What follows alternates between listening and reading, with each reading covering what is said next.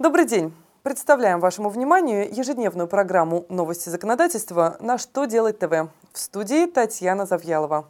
В этом выпуске вы узнаете, как будут штрафовать за несвоевременное предоставление формы РСВ-1, что изменится в организационно-правовых формах юридических лиц и какой вид трудовых отношений будет запрещен в России. Итак, обо всем по порядку. Как известно, с отчетности за первый квартал текущего года сведения персонифицированного учета включены в состав расчета по форме РСВ-1. В связи с этим может возникнуть вопрос, какая ответственность предусмотрена за несвоевременное предоставление таких сведений. Дело в том, что формально страхователя можно оштрафовать два раза за одно и то же нарушение.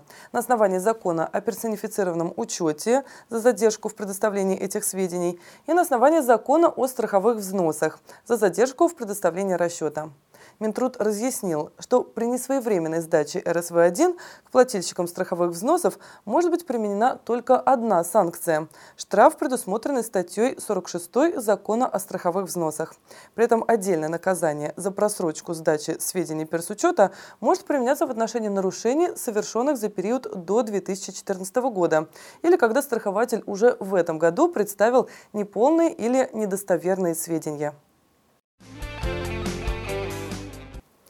Принят закон, который вносит целый ряд изменений в главу 4 части 1 Гражданского кодекса. Изменения потенциально касаются всех организаций, поскольку затрагивают их организационно-правовые формы. В частности, все юридические лица, коммерческие и некоммерческие, будут разделены на две большие группы – корпоративные, то есть корпорации, созданные на основе членства, и унитарные. Для каждой из групп прописаны свои нормы об управлении, правах и обязанностях участников. Из Гражданского кодекса исключаются такие формы, как ОАО и ЗАО. На смену им приходят публичные и непубличные акционерные общества. К непубличным обществам будут относиться и общества с ограниченной ответственностью. Таким способом государство хочет урегулировать отношения внутри компаний, уменьшить количество корпоративных споров и создать прозрачный правовой механизм их разрешения. Изменения вступят в силу 1 сентября текущего года. В России с 2016 года будет запрещен заемный труд. Соответствующий закон подписан президентом страны. Напомним, что это особый вид трудовых отношений, когда работодатель выступает в роли заемщика рабочей силы, что позволяет ему игнорировать положение трудового законодательства. Сам Трудовой кодекс будет дополнен новой главой, регулирующей специфику труда работников, которых работодатель временно направляет к другим юридическим лицам по соответствующему договору.